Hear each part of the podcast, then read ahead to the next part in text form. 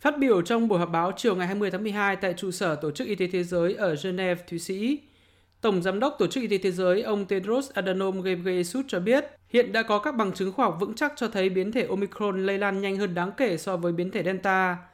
Đồng thời, những người đã tiêm đủ vaccine hay đã nhiễm COVID-19 và khỏi bệnh vẫn có thể bị nhiễm và tái nhiễm với biến thể Omicron.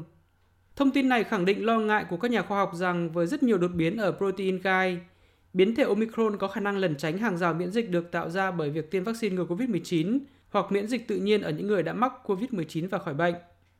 Một số nghiên cứu ban đầu ở các hãng dược phẩm lớn như Pfizer-BioNTech cũng cho thấy hiệu quả bảo vệ của hai mũi vaccine đầu tiên giảm mạnh trước biến thể Omicron và ngay cả mũi tiêm tăng cường của vaccine Pfizer cũng chỉ bảo vệ được từ 70 cho đến 75% nguy cơ nhiễm Omicron và bệnh nặng phải nhập viện, so với con số trên 90% đối với biến thể Delta.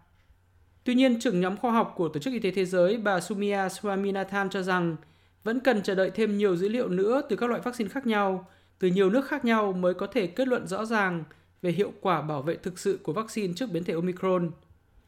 Trong lúc này, theo bà Sumia Swaminathan, điều quan trọng là các nước cần gạt bỏ suy nghĩ rằng biến thể Omicron ít nguy hiểm hơn các biến thể trước đây.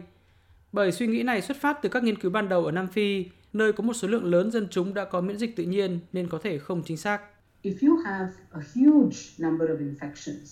Nếu có một số lượng ca nhiễm lớn và chỉ cần một tỷ lệ nhỏ trong số đó ốm nặng, thì số người phải nhập viện cũng đủ làm quá tải các bệnh viện và gây sức ép lớn lên hệ thống y tế. Do đó sẽ là không khôn ngoan nếu mọi người cứ ngồi đó và nghĩ rằng biến thể Omicron sẽ không gây ra bệnh nặng bởi khi số ca nhiễm gia tăng, hệ thống y tế sẽ chịu gánh nặng và điều này đang xảy ra ở nhiều nước.